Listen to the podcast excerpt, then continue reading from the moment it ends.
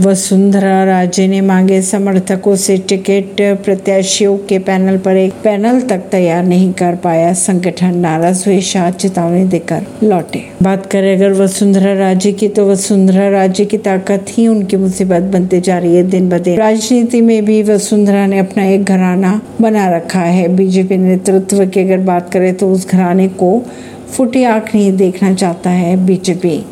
यही वजह है कि राजस्थान में राजनीति अब आन बान शान की लड़ाई बनकर रह गई है। परवीन सिंह नई दिल्ली से।